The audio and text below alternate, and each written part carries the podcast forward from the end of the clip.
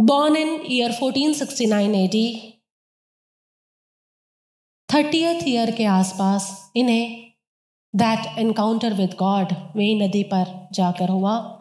उसके बाद के पूरा समय उन्होंने जो उन्होंने पाया उसे गा गा कर दूसरों को पह दूसरों तक पहुँचाने में समय लगाया।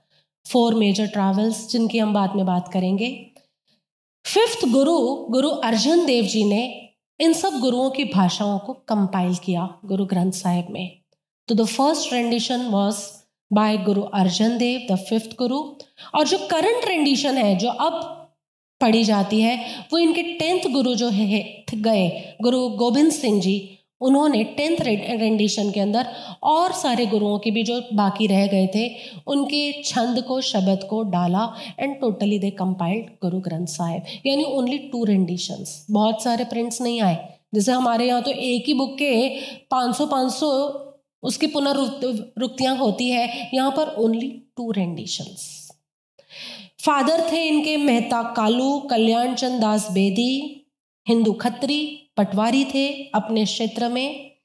माता थी तृप्ता जी, पत्नी थी माँ सुलखनी जी, पुत्र थे श्रीचंद और लक्ष्मीदास जी, बहन थी बेबी नानकी।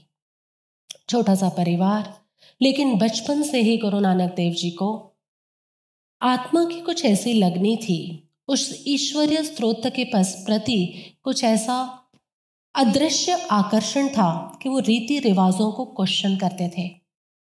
जब नौ साल की उम्र में उनको जनेऊ पहनाने की विधि को को आयोजित किया गया ही क्वेश्चन द रिचुअल और रिचुअल्स को क्वेश्चन करना खराब नहीं होता। As long as you are getting the answers you are finding the answers हाँ तुम रिचुअल्स को क्वेश्चन करते हो तर्क करने के लिए तो वो गलत है। लॉजिक्स देने के लिए इन लॉजिक्स देने के लिए गलत है। लेकिन to find the answer to them कि हम ये देव वंदन करते हैं तो क्यों करते हैं? हम ये श्लोक बोलते हैं तो क्यों बोलते हैं? फाइंड आंसर्स नौ वर्ष की उम्र में उस हिंदू खत्री परिवार के अंदर जनेऊ की जो रस्म की जाती है, गुरु नानक देव जी को पंडित आए।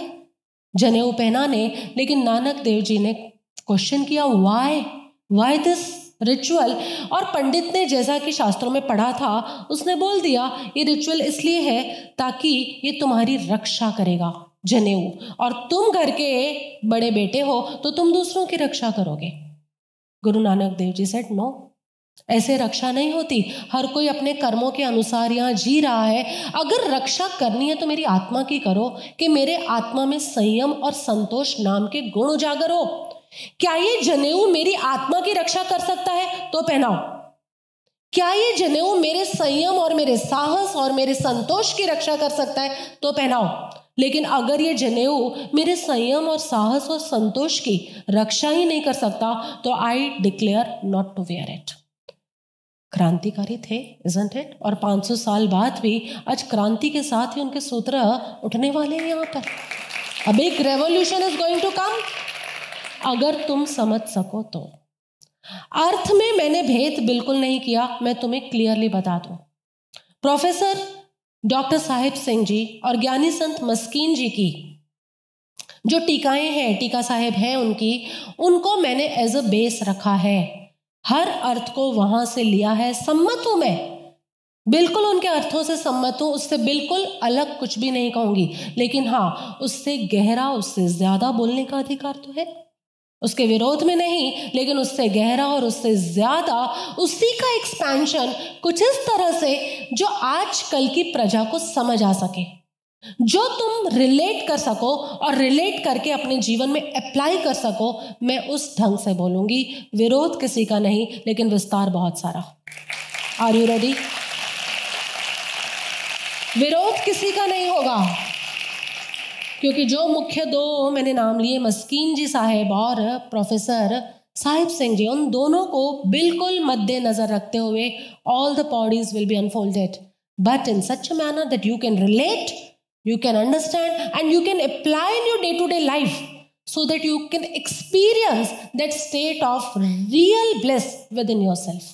तुम्हारे भीतर आनंद, संतोष, पवित्रता, इन सब की धारा को बहने के लिए।